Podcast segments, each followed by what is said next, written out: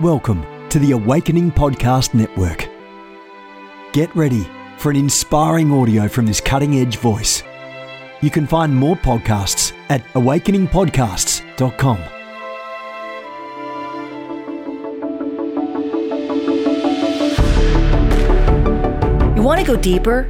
Get equipped to overcome and walk in God's purpose for your life at Awakening House of Prayer's online campus. You'll experience an online family, preaching, teaching, and prophetic impartation for victorious living. We have over a thousand members online, hungry for what God is saying and doing in the earth. Visit ahop.online today and join our family. AHOP TV empowers believers with spirit inspired messages and strategic equipping that accelerates your spiritual growth. You can subscribe to stream weekly content from Awakening House of Prayer, conferences, and other exclusive content to stir your hunger and encourage your heart. Visit us online at ahop.tv. And we know you're going to be transformed by the words that are getting ready to come out of her mouth. The one and only Dr. Cindy Trimm. You're having a fantastic time.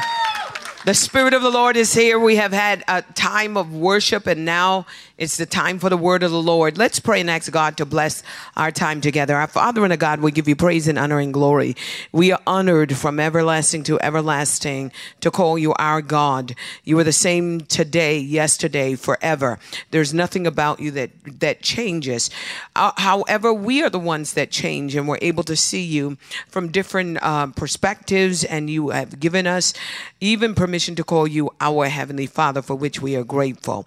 I pray, Father, Father, that even as we are delving into the subject of the attitudes or beatitudes um, and speaking about the blessed life, I thank you, Father, for filling my lips with wisdom, filling my heart and mind with revelation, that it'll be less of me and, and all of you, and that, Father, you would think through my mind, speak through my lips. In the name of Jesus Christ, we pray. Amen. Amen. We're so excited. Take out your Bibles. And we are, are, are on our brand new series entitled The Blessed Life.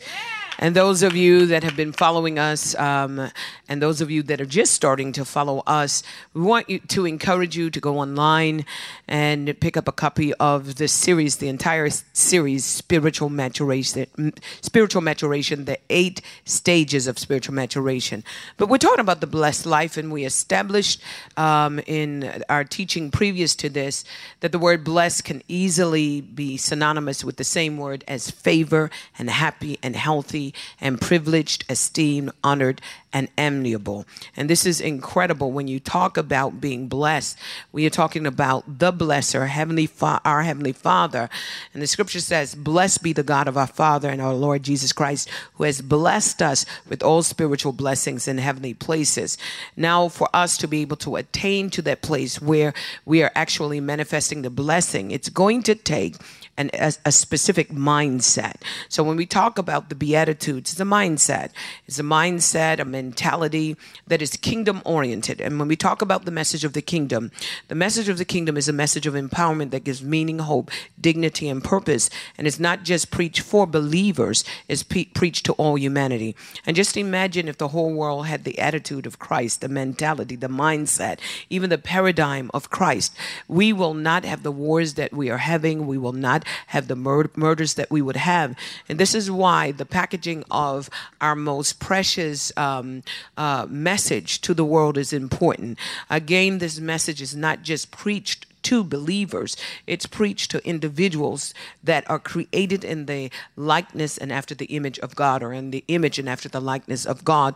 And that's all humanity, all Homo sapiens, all of us that call ourselves human beings, we should have Jesus Christ as our model, and not only our model, our Lord, as well as our Savior.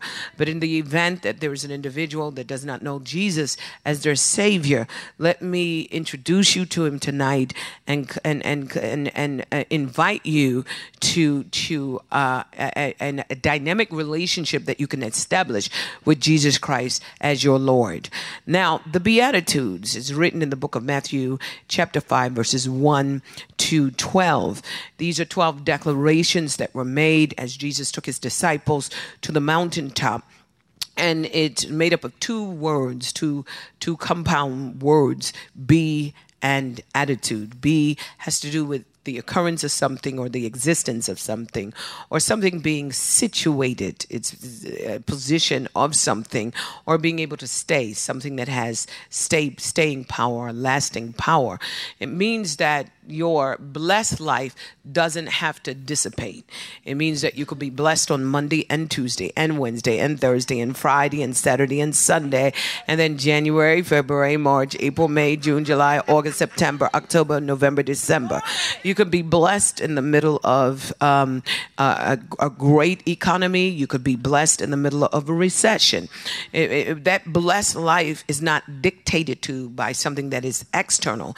It's dictated to by something something that is internal, and that is your attitude. The scripture says in Philippians 2 and 5, let this mind be in you, which is also in Christ Jesus.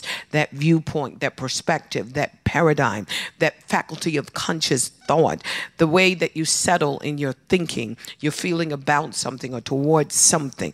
It's your idea that you keep in, the opinions, your orientation, your approach to life. When we talk about the Beatitudes, it's, your inclination and the position that you have in Christ Jesus. Everything is is is is um, you know uh, is a part or an integral part of that word attitude. And we we learn that just about everything in life rises and falls on attitude. And we also learn that the Beatitude takes Philippians 4 6 to 9 to another level. And that was our first teaching where we began to delve into the Beatitudes only to give you a synopsis before we take each one of the declarations, which we call the Beatitudes, and take each one and we delve into it as a standalone teaching.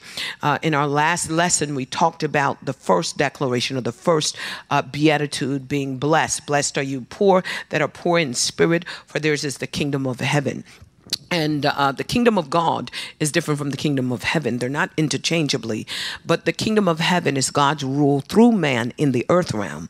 And then the kingdom of God is God's rule over all of his creation. God has bequeathed the earth to us, and the state of the earth is predicated on the state of a human being. And the more we are able to fix the, the human being, we're able to fix the world. So the world doesn't need fixing, human beings do. And once we get the, the man right, once we get humanity right, then the world will flow accordingly. The Bible said, Blessed are the poor in spirit, for theirs is the kingdom of heaven. This does not speak to you taking a vow of poverty. In, it is your declaration of dependence upon God as your benefactor. And we learn that He's your provider, your supplier, that heaven never ever is depleted based on the demands and the needs of men. You can ask what you will, and it shall be done. In fact, we're encouraged to ask, keep on asking, keep on seeking, keep on knocking. A lot of people make a, a declaration of independence from God, and they call themselves atheists or even agnostics. There are um, humanists that believe that everything is predic- predicated on what you do. But even if it was, the very the very air that you breathe is provided by God. So if He decides that He's not going to turn on the air valve tomorrow, we're all going to die. So we are dependent on God. But your declaration of dependence uh, determines where your life flows and where your life goes. I believe God. I depend on you. I'm trusting you, God. Every morning you wake up, you can say that I trust you, God. That no matter what happens, all things are going to work together for good. When you become heaven's bene- uh, beneficiary, you can become earth's benefactor. And that's what God wants for each one of us that we'll be able to give to the widows and the orphans and those that will never be able to return the favor. And we want to be not only uh, one that is a recipient, but God said that if you obey me, these blessings shall, shall come upon you. You're going to lend to many nations and you shall not borrow. You're going to be the head and not the tail, first and not last, above only and not beneath. In other words, God is going to make sure that if you are employed, that you're going to work in the best uh, uh, jobs in the industry and not the worst. You know, he does not want you living just above broke. That's what a job is joyless occupational burden. But when the Beatitudes is speaking, when we speak, of beatitudes. It's the attitude that you're going to take no matter what the circumstances, no matter what the situation. You know that you're going to be favored, you're going to be happy, you're going to be healthy, you're going to be privileged, you're going to be esteemed, you're going to be honored, and you're going to be enviable. Just imagine what will happen to your mind, your emotions, if every day you woke up and no matter what is happening to you, you know that at the end of the day, you are still going to be favored. You are still going to be happy. You are still going to be healthy. You're going to be privileged. You're going to be esteemed. You're going to be honored and you're going to be enviable. People are going to look at you and wish they were you. Amen. As you give God the glory, and it's all to bring God glory. And if you knew that this was the, the, the intention of these, these nine clauses, these nine declarations that Jesus was making over the disciples' life, those that may expended the energy to sit at his feet and to learn of him. The second of the declarations that were made as benedictions or a or a statement of, of, of blessing that was placed upon the learners or the disciples was is found in verse number four.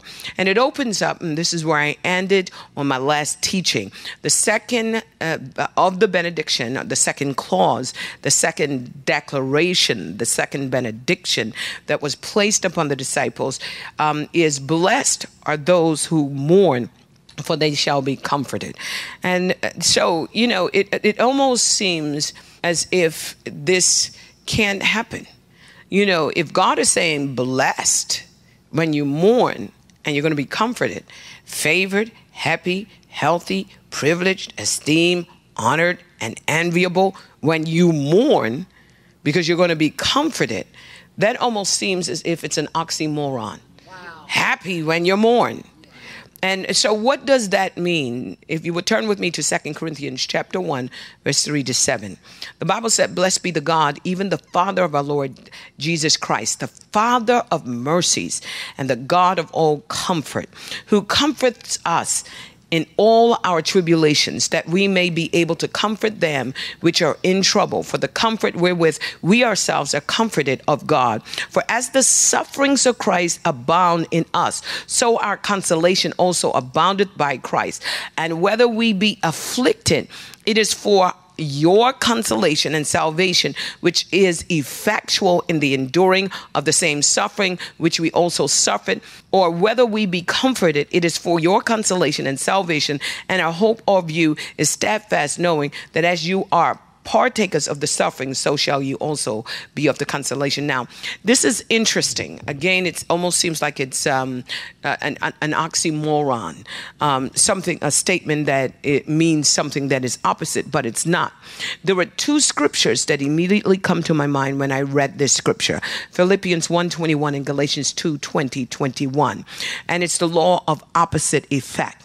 So, this particular clause or this particular beatitude or this particular blessing is, is, is, is highlighting a spiritual law called the law of opposite effect. Paul said, For me to live is Christ, to die is gain. Galatians 2 20, 21. I am crucified with Christ. Nevertheless, I live, yet not I, but Christ liveth in me. And the life that I now live in the flesh, I live by the faith of the Son of God who loved me and gave himself for me. I do not frustrate the grace of God, for if righteousness come by the Lord, then Christ is dead in vain. So this is the law of opposite effect. And it's interesting because when we mourn, we mourn because of a loss. We have lost something. And this is what God is saying. In the midst of your loss, I'm going to comfort you. Why is this important? Because there are going to be people whose lives are predicated on you receiving this comfort. There are unsaved individuals that are relying on us making it through because they're going to say, if God can take that Christian through, it don't make sense me being a Christian because I'm not going to be able to go through. Wow. And if God can can heal them, why would I want to be a Christian? So he's saying when you receive consolation, those that are observing your life are going to be consoled as well. And if I if you receive the hope from God in the midst of your situation, the peace that passes all understanding, your brothers that are not saved, your sisters that are not saved, your co-workers that are not saved can then say, if God could do it for them, God could do it for me. You see how that works? So in you receiving the consolation and you receiving the, the, the healing and you receiving the, the support of God in the midst of your greatest hurt, in the midst of your greatest loss, there are people that are watching that's going to receive the same consolation. And the question is, can God trust you in the midst of your greatest loss? It's the law of opposite effect. Although you are dying, there are other people that are going to gain life as he takes you through your hardest of tribulations. So he says that you're going to be blessed, favored, happy, because God is going to be able to use you to encourage others as you receive encouragement for yourself. For me to live is Christ, but to die is gain. Why? The law of opposite effect would work. Although you're going through, someone else is going to be pulled through as a result of your testimony. The third of the beatitude is another clause that says blessed. And again, we can we can substitute that word for with the word favored, happy, healthy, privileged, esteemed, honored, and enviable. Can you imagine waking up every morning and just using that one word, I'm blessed? How you doing? Blessed. And you know what you're releasing out in the atmosphere? You know what you're establishing? You know what you are speaking into the womb of your day? You know what you are saying? That no matter what I'm confronted with, I'm going to be favored. No matter what happens at the end of the day, I'm going to be blessed going out. But at the end of the day, ain't nobody gonna bust my balloon. It's not gonna rain on my parade. No matter what that demon possessed supervisor does on the job. When I'm going home, when I get home, I'm going to be stress free because I'm going to be happy and I'm going to be healthy and I'm going to be privileged. Let me tell you something. If you take these Beatitudes to heart, you will never suffer from stress related illnesses. Because a lot of people right now are suffering from what? Stress related in when you live the blessed life, guess what? You are stress free. You are drama free. You are drug free. You are uh, discouragement free. You are depression free. You are debt free. Who's going to be stressed when you are blessed and you're debt free, drama free, disease free, depression free? Are you getting this? The third declaration blessed, favored, happy, healthy, privileged, esteemed, honored, and enviable are the meek, for they shall inherit the earth. Now, Numbers 12 and 3, if you would turn there with me, please. The Bible said, Now the man Moses Moses was very meek above all the men which were upon the face of the earth. Now, this scripture speaks to the outward manifestation of our humility or humbleness. Now, meekness has nothing to do with you just saying, oh, I'm not this, I'm not that, I'm not that great. To God be the glory. You look nice. To God be the glory. You lost weight. To God be the glory. Learn how to say thank you. That dress looks good. This old dress, I've had it for 15 years. It looks good. Can you say thank you? You see, false humility is on the other end of the continuum of pride.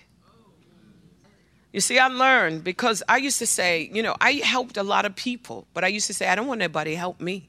Nobody's going to say that they made me this and they made me that. And so if a person wanted to do something for me, I would say, no, thank you, that's okay, I could do it myself. And God said, Cindy, that is pride. See, that's false humility. We are not talking about false humility. We're not talking about when God bless you with a gift and you're the best in the industry. You say, I'm not that good because now you're lying on God. If He made you the best in the industry, yes, I'm good, but to God be the glory.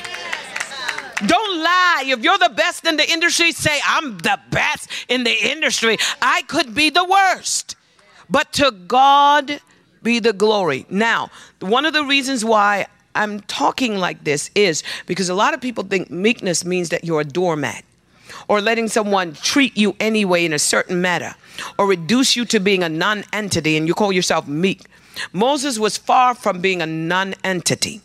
Instead, it speaks to you knowing that if you had if it had not been for the Lord on your side, it humbles you to know that you are privileged by God and it's not of your works. Your humility says this. This is what humility says. I'm blessed, but my blessing comes from God. I'm gifted, but my telling comes from God. My righteousness comes from God. All of my righteousness are a filthy rag. My strength comes from God. It's not a denial that you are strong. But when you are meek, blessed are ye who are meek, the Bible said, for they shall inherit the earth. In other words, when you are meek, you know where your blessing come from. You know where the opportunity come from. Are you with me? And you're able to say, I'm blessed. But to God give the to God be the glory. Because if it had not been for the Lord on my side. So it's not a denial of who you are. Look, if someone says you're beautiful, you better say thank you. Are you with me? Because you could have got an ugly gene from your daddy. Are you with me? But you got a beautiful gene. Don't, don't, don't. It's not false humility. You are not serving God playing it small, playing it dumb, wow. acting as if you don't, you're not strong. It, it, you know, uh, depressing your own personality. If you're a leader, lead. I was talking to someone the other day, last night, and I said, I'm a leader and I'm not going to deny it. And even if a person puts me in the back of the line, that line is getting ready to shift and go in the other direction. Are you with me? Because I'm a leader. To God give to God be the glory. I'm not a fly, I'm not a follower. I'm a leader. And I'm good at what I do. Now I'm not good at what I don't do. Don't ask me to bake. Don't ask me to bake.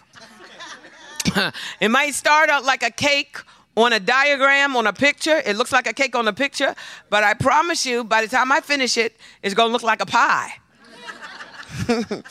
so I'm good at what I do. Don't ask me to do here now. If, if I got my cosmetology license, and the first time someone said, Well, could you fix this? Look, you could get up out of my chair. Ah, you are going to walk out of here with half your hair up here and half your hair down here. It's a new style. I just created it. But there are some people that are very gifted. You know, you, some some of you are very picky. Could you fix this and could you fix that? And can you make my hair look like Beyonce? Well, I'm going to try. But right now, you only have two inches on the top of your head. Beyonce has about 20. But I'm going to try. I'm going to blow it out. You know, there's some, there are some hairdressers that are good, right? They're so good. are you with me? and they walk up, well, my hair doesn't look like Beyonce. Well, you know, you only bought me a two inch weave. She has a 23 inch, 24 inches, all the way down her back. The next time you go. Now, there are some things I don't have patience for, for in, in a hair salon. You know, my, my, my hairstylist is here. And, you know, I'm always like, do this and do. Now, you know, I'm not the hairstylist. Now, I think if you do this and you put it over here, you put it over there, and she's so calm. Yes, Dr. Trimm. Yes, Dr. Trimm. Yes, ma'am. Yes, ma'am. But yes, she's doing whatever she wants to do. yes, ma'am. Well, well, well, well, Gayla, don't you think? Yes, ma'am. And she's all kind. Yes, ma'am. And then I fall asleep. Are you finished? Yes, ma'am. Does it look good? Yes, ma'am. But she hasn't done a thing that I told her to do. Why? Because I'm not the hairstylist. She is. She is good at what she does. She's good at it. Are you with me? But me, if you, if I, I would only have one client. Probably my mother. Nobody else will come. Don't go to that lady because she's just going to get you out of the chair. You know, all the water be spraying, and, and you know how you lay back and the water be spraying? You, you be like, ma'am, I'm choking now. You're choking because you're talking. Close your mouth. But no, no, ma'am, I'm actually breathing the water in my nose because I can't hold that hose. Have you ever tried to hold the hose and it's got a lot of power, right? Honey, they'll be all wet. I I would say, here by Cindy. Or here we are, bring your bathing suit with you. you are going to be wet. But when God gifts you and you hone your skills, and people say you're good at what you do, it's okay to say thank you. Not, I'm not that good. Because when you say you're not that good, you are saying God made me inferior. Oh my God. But meekness has nothing to do with you not acknowledging what God has done for you, but it's acknowledging the source of it. Hallelujah. Do you see that? Yes. I'm strong, but I'm strong because of God. I'm blessed, but I'm blessed because of God. Blessed are the meek, for they shall inherit the earth. That's all recognizing where your blessing comes from. Number four, blessed are those who hunger and thirst after righteousness, for they shall be filled. In other words, they should live a fulfilled life. There are so many people that live that don't feel any sense of fulfillment. They get married, they're not fulfilled. They get a degree, they're not fulfilled. They drive a luxury car, they're not fulfilled. They go on, you know, uh, these exquisite uh, vacations, they're not fulfilled. They don't have a fulfilled life, but yet there are some people that live in shanties. And, and they have just enough to feed themselves and children, and you visit with them, and they're happy, the happiest people in the world. I was in Namibia. This is a country in Africa and I went to see, you know, the the, the women that have um, red skin from the clay they put on, and then they have the hair that's full of mud, the red clay mud, and they have that hair, and they're clothed from the waist down, but from the waist up they're not. Those are the women from out of Namib- Namibia, and an opportunity to meet them. Beautiful people. I didn't speak their language. We had an interpreter. But in talking to them, they, they usually don't do too much with foreigners. They're very kind. But I went to buy something for them. And they had a child. The child didn't have any clothes on. And when the child, you know, pooped, they let the child poop and they wiped the butt on their leg and then they took uh, um, like a leaf and scraped it off of their leg and threw it away and the child just played. And i thought wow i'd like to give him some diapers you know and, and all of that stuff. So when we were talking and i got to, a, a chance to meet them and we became friends and i visited them every single day and i used to take fruit to them and i got to understand their culture. And their front teeth the women's front teeth were knocked out all of them and they had children. And they said to my assistant, um, Where do you live? She said, I, I live in the States. And uh, are you married? No. She, they said, Oh, that's so sad. We sorry. Then they said, Do you have any children? She said, No. They said, Oh, we so sad. Take my son. I have another. Then they said, Why you don't have your teeth knocked out? It's a sign of beauty. You have your teeth in, and it's a sign of ugliness. Then they gave us from out of what they had, they just kept giving. They took the, the resin and they put it on my skin. Then they hugged me. Then um, they gave me all kinds of gifts, and I was giving them money with tips. They said, No, we don't need money. We're not here selling to make money. We have everything we need. We have family. And so, where we consider fulfillment based on a big house and driving in a luxury car and being able to wear whatever you want, that is not fulfillment. Fulfillment is the happiness of family, fulfillment is health, fulfillment is being raised in a safe environment. And this is what this means Blessed are those that hunger and thirst after righteousness.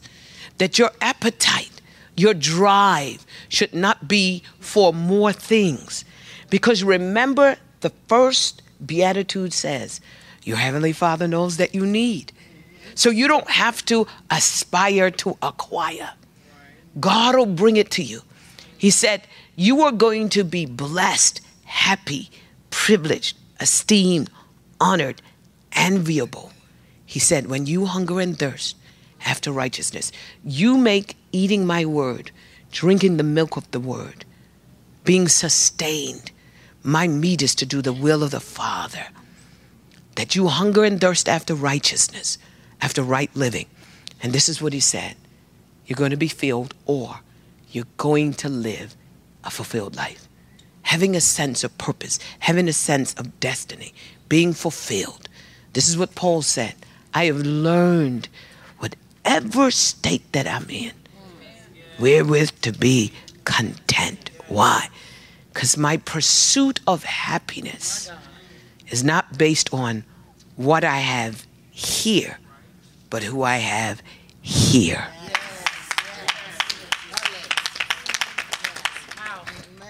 This, this beatitude addresses the issue of priority.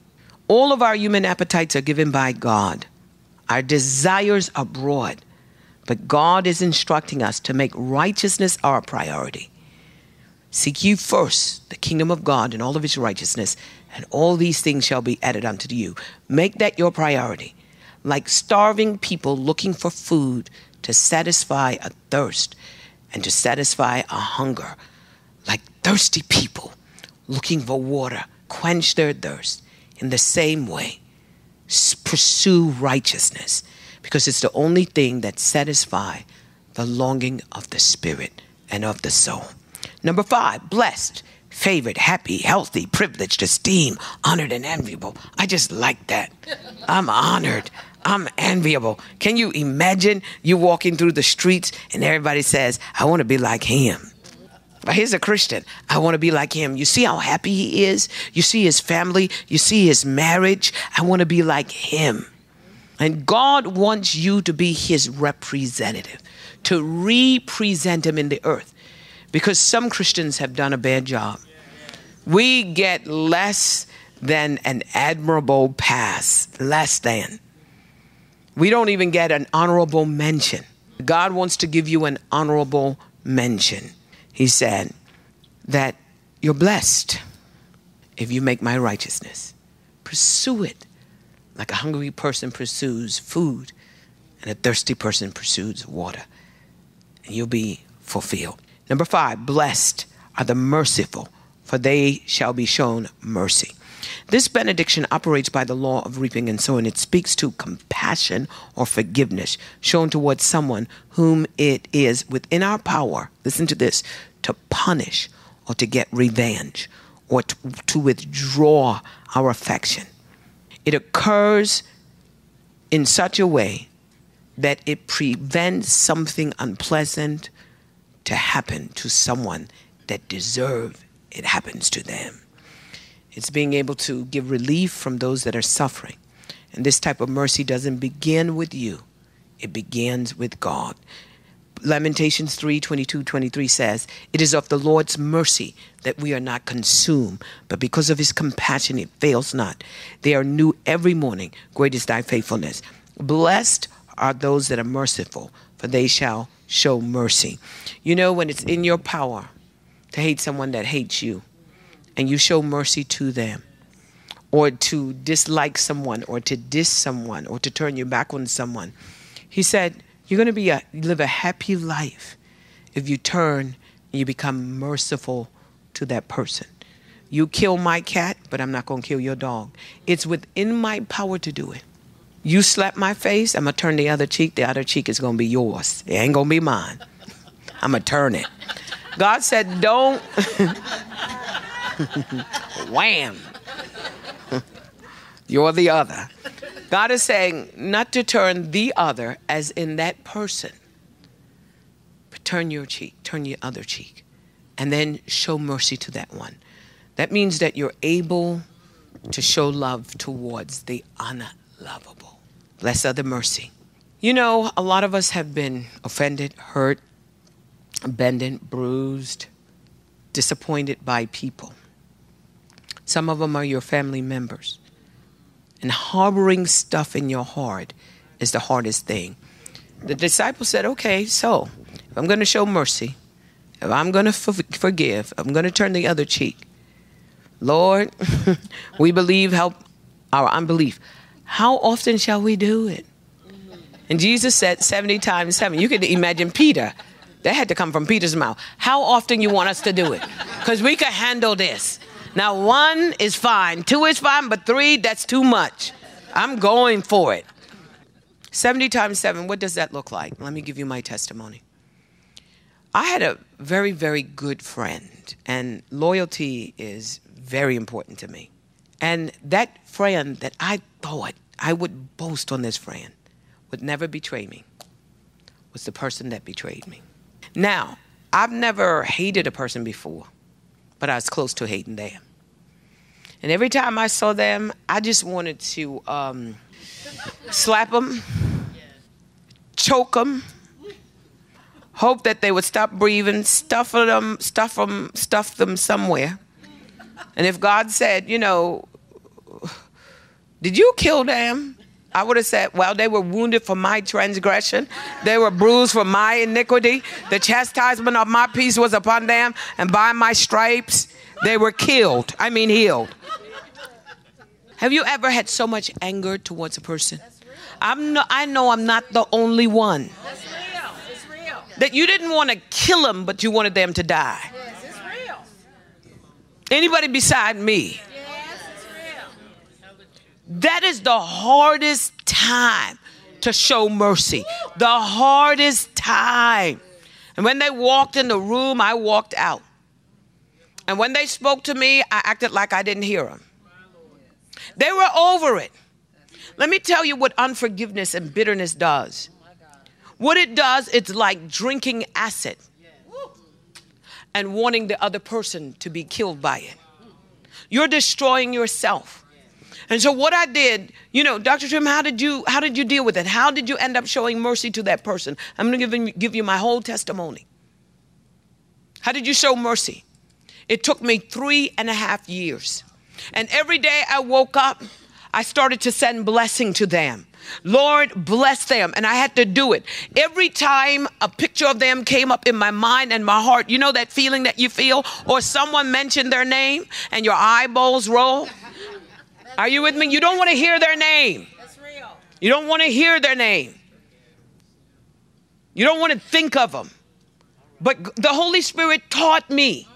He said, whenever a picture of them shows up or someone mentions their name and you get that feeling, you still have not forgiven them. And you still cannot show mercy to them.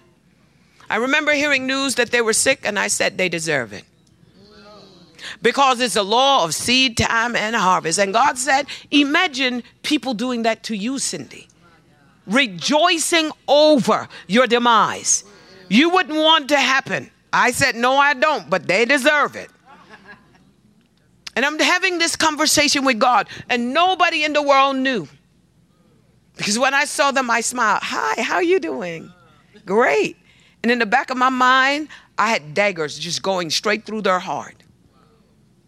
I never knew that I could be subject to that amount of feeling towards a person until it happened to me. It's one thing to preach it.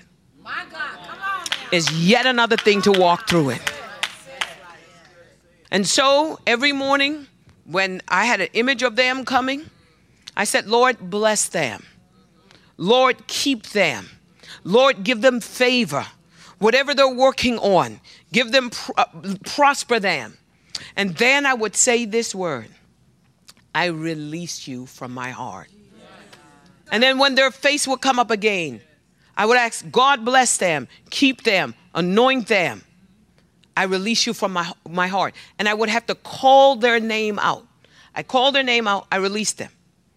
They, they, it used to come up every day. Then I noticed once a week. Then I noticed once a month. And then one time I looked, they hadn't come up for a whole six months.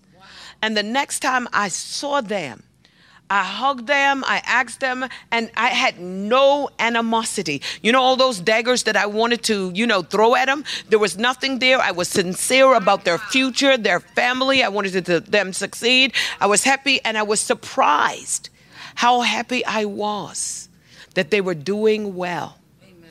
And it took all those years of me doing it every day 70 times 7 simply means Every time they show up and you get that feeling, ask God, release them from my heart and speak well of them.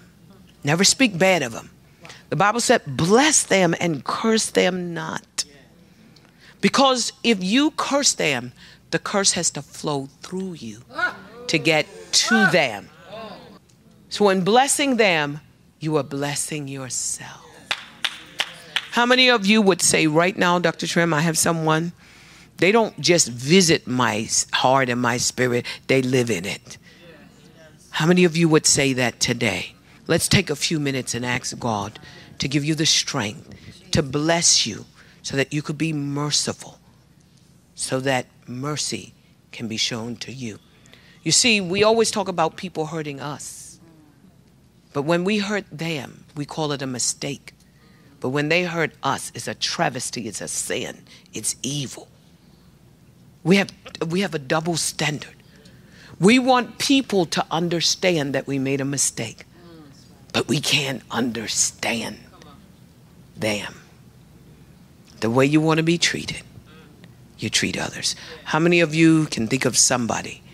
Put your hand up. Dr. Trimm, I could think of somebody how many of you have ever experienced it and now you're over it?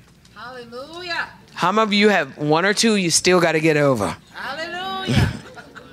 It happens in families. It happens with parents. There are so many people that don't speak to their parents. They don't want to have nothing. And they say it I don't want to have nothing to do with him. If he calls, I wish he was dead. I don't want to have nothing to do with her. Have you ever said that? I don't have nothing to do with him. I don't have nothing to do with her. Someone that hurt you. Since, since, since you are not the one, I'm talking to the person on your left and right.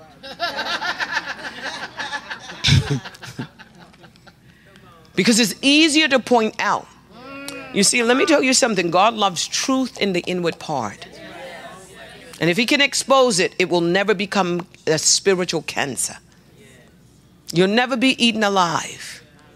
I never knew I could hate someone like that. I never knew it. See, people don't admit it. I have full integrity. If you stop lying to yourself, you'll live a blessed life. I'm telling you. God can hook you up.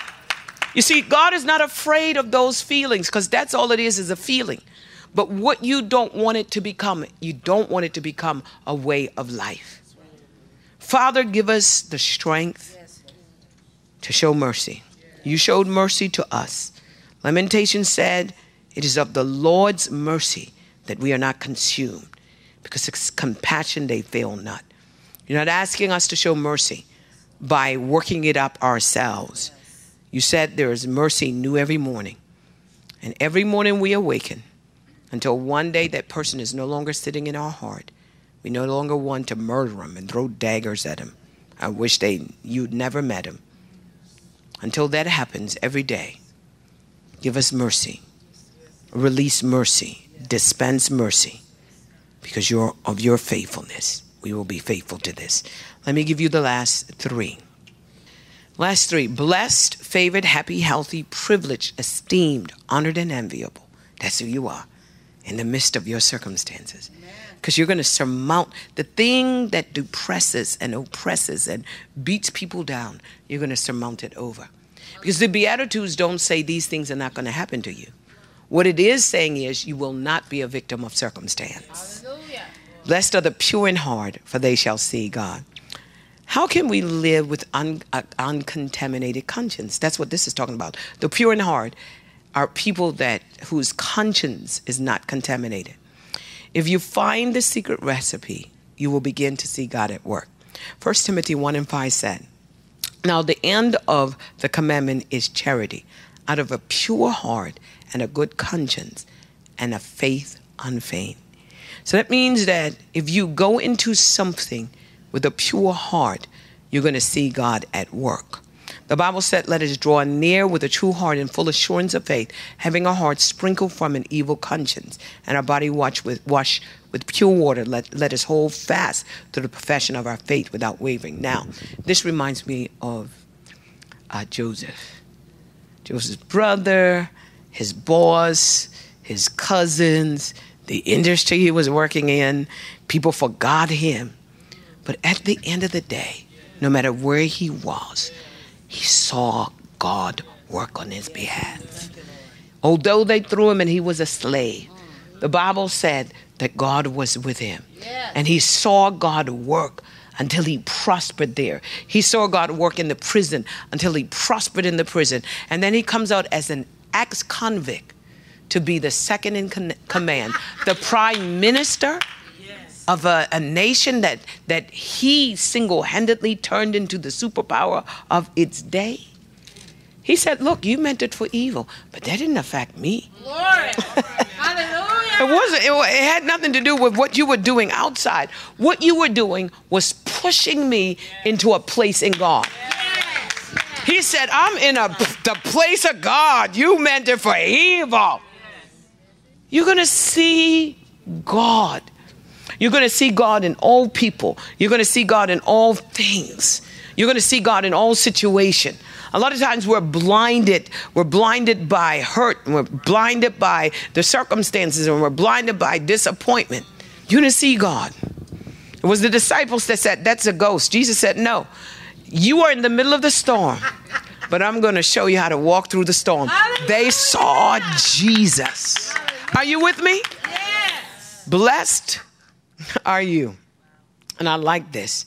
When you've got a good conscience, you could go into everything with a healthy conscience, an uncontaminated conscience. You let other people's conscience bother them, but your conscience will never bother you. And he said, You're going to see God blessed. Number seven, blessed are the peacemakers, for they will be called the sons of God.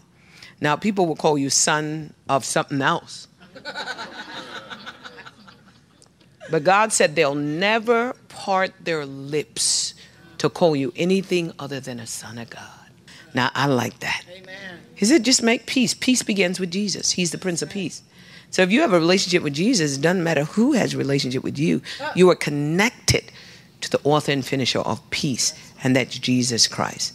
You've got to make peace with God, then you've got to make peace with yourself, and then make peace with others.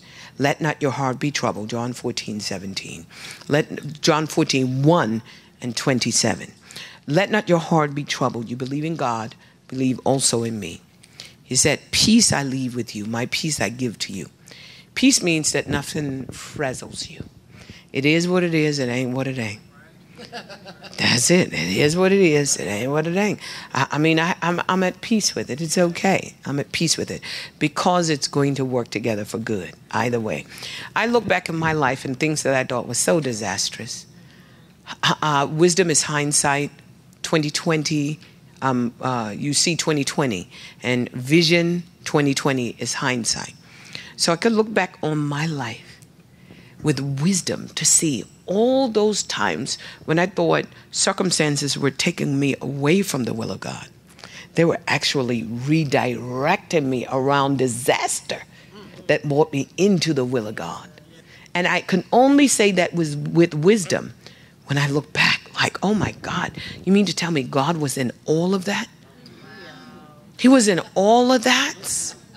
So that means that you are going to be blessed and happy when you figure out God, in His sovereignty, could have prevented it. However, in His sovereignty, He allowed it to happen because He knew that He was going to get mileage out of it. It's going to get mileage out of it. When they threw the, the, the uh, Daniel into the lion's den, what? He came out leading the pack. Are you with me? He came out leading the pack. God got mileage out of it. When he comes out, the king said, All of this realm is going to have to worship the God of Daniel. And by the way, Daniel, I'm going to give you this and I'm going to promote you and you're going to have wealth. There are some things we are praying away when, in the sovereignty of God, God says, Turn the heat up seven times more. Because I'm the hidden figure.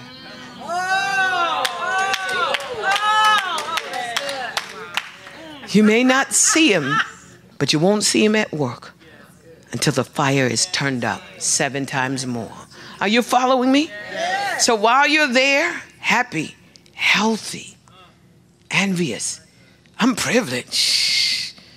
And God, at the end of the day, they're going to look up to me. They may be looking down at me now, but they're going to esteem me because of my attitude. Number eight, blessed are those who are persecuted because of righteousness, for theirs is the kingdom of heaven. We live in a world characterized by persecution. But 2 Timothy 5 and 12 says, Yea, and all that will live godly in Christ Jesus shall suffer persecution. James 1 and 12. Blessed is the man that endureth temptation, for when he is tried, he shall receive a crown of life, which the Lord has promised to them that love him. Romans 8, 35 to 39. Who shall separate us from the love of Christ? Watch this. This is your tribulation. Shall tribulation or distress or persecution or famine or nakedness or peril or sword? For it is written, We are killed all the day long. We are counted for sheep as a slaughter. Nay, in all these things we are more than a conqueror through him that love him. For I am persuaded that neither death, nor life, nor angels, nor principalities, nor powers, nor things present, nor things to come, nor height, nor depth, nor any other creature. Watch this. I just named 17 things that cannot separate you from the love of God, My which is in Christ Jesus. This is 2017, darling.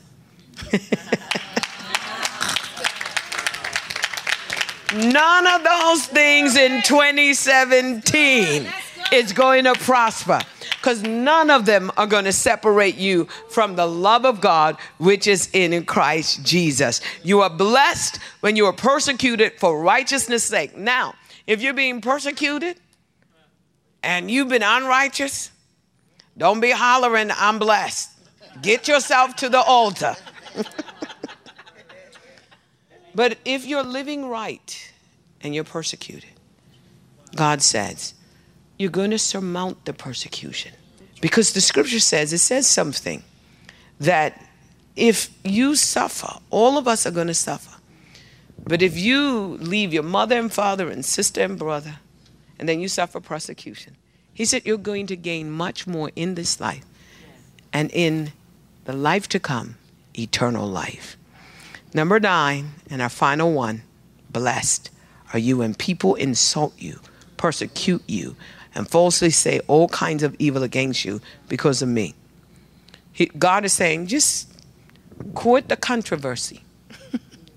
Don't give in to it. Don't cry. Don't slam them back with Twitters. Don't defend yourself on Facebook. Let them flap their lips. Because they're going to turn around and you're going to be favored. You're going to be happy. You're going to be healthy. You're going to be privileged. You're going to be esteemed. You're going to be honored and amiable. He said, Rejoice and be glad, because great is your reward in heaven. For in the same way they persecuted the prophets who were before you.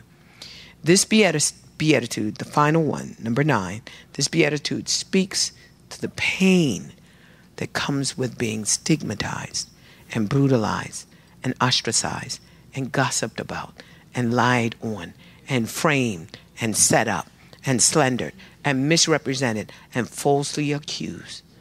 One of the things that, that God said, He promised you houses and land, so many more blessing, if you could just take it. Where you are able to say, instead of why me, you're able to say, try me. Ah. Mark 10, 29 to 30 says, And Jesus answered and said, Verily I say unto you, there is no man that has left house or brethren or sisters or fathers or mothers or wives or children or land for my sake. There are some people who are believers that have to leave their home because the rest of their family are, are, are a different faith and they persecute them. Some people have to leave their husbands, leave their mothers, leave their sisters, leave their fathers, leave their wives because of the persecution that they experience in these relationships that should bring so much joy, is bringing so much pain. And, they, and, and God says, if you don't back down, and you do these things for the gospel, he said, you are going to receive a hundredfold now in this time. You know, there's a song, I got a shoe, you got a shoe, all God's children got a shoe. When we get to heaven, all of us are going to get shoes. No, I want my shoe when I'm here in the earth. Why you get a shoe and I don't get a shoe? I'm waiting to heaven. God said, You're going to receive a hundredfold now in this time houses, brethren, sisters, mothers, children, and lands. Watch this with persecution. So as you're being persecuted, whistle Dixie all the way to the bank. Sign those title deeds right over. The houses are coming. More family is coming. More friends are coming. More blessings are coming. Listen to me carefully. I'm going to say it again. You are going to be persecuted. But do not give your personal power away to make you uh, make you feel as if something is wrong with you, you are cursed. That's what the devil wants you to feel. But in the midst of the persecution, call up your banker and say, Get ready. There's a transfer that's coming. Call up your lawyer. Tell them, Get ready. Get the pan out. Meet me because there's some lands that are going to be transferred. Are you hearing me? He said, It's going to come, but it's going to come with persecution. He said, In the world to come, eternal life. The Joseph principle operates when it comes to the Beatitudes. Genesis 50, 19 to 20. And Joseph said unto them, Fear not, for I am in the place of God. God is pushing me into a God place, the place where God is. But as for you, you thought evil against me. But God meant it unto good, to bring to pass as it is this day, to save much people alive. I'm in the place of God. John 14, 2 to 3. In my Father's house are many mansions. If it were not so, I would have told you, I go to prepare a place for you. As we read the Beatitude, it reminds me of several things. God has a place for me. God has a space for me. God has a grace for me. God has a race for me. God has a pace for me. And that I'm not forgotten and that all things are, in fact, working together for my good. I'm blessed. I'm blessed. Our Father and our God, as we observe this text, it's a series of proclamations without narrative. It's the Beatitudes. We're introduced to a spiritual way of living, the kingdom lifestyle. We're introduced to a series of proclamations because when you bless something, you infuse your life into that thing. You infuse your presence and your provisions into that thing until that thing, that person comes into divine alignment with your original plan and purpose. We know your original plan and purpose was to bless us. You said you created us in your image and after your likeness, and you blessed them and said, Be fruitful, multiply, replenish, subdue, have dominion, work and, and live healthily, live happily, live blessed, live favored, live, live privileged, live esteemed, live honored and enviable. And so, Father, we are taking these nine declarations, these nine clauses to heart. We are decreeing and declaring. We are poor in spirit. Therefore, we receive your kingdom we are declaring, Father, that we, when we mourn, we are comforted so that we in turn can comfort. We are blessed to be meek. We know where our blessings come from, for we made our declaration of dependence upon you, and therefore we shall inherit the earth. We are blessed because we have a hunger and a thirst after righteousness, and we're going to live a fulfilled life. And Father, We've been hurt. We've been betrayed. We've been disappointed by many individuals, especially those that feel as if um, that feel as if they owe us, they don't owe us um, a, a, a, a sorry or an apology. And if we have in our heart individuals that we have un, we have unforgiveness to and we cannot show mercy to, Father, help us to forgive 70 times 7. And one day we will wake up without feeling the pain and we sincerely would want to be a blessing to them. Father, we thank you that we are pure in heart, that no matter what we are involved in, we are motivated. By something that is pure and sincere. We don't use smoke and mirror. We don't have our hands hidden behind our back. We don't say one thing and mean another. We've got nothing but pure in spirit. Our intentions are honorable. Our motives are in alignment with your original plan and purpose. And Father, we will see God in all things. We thank you, Father, that you're teaching us how to be peacemakers. First, to make peace with you, and then make peace with ourselves and make peace with others. And Father, we are blessed when we're persecuted for righteousness' sake. Many individuals are going through because of their decision to live as Christians and they're being persecuted.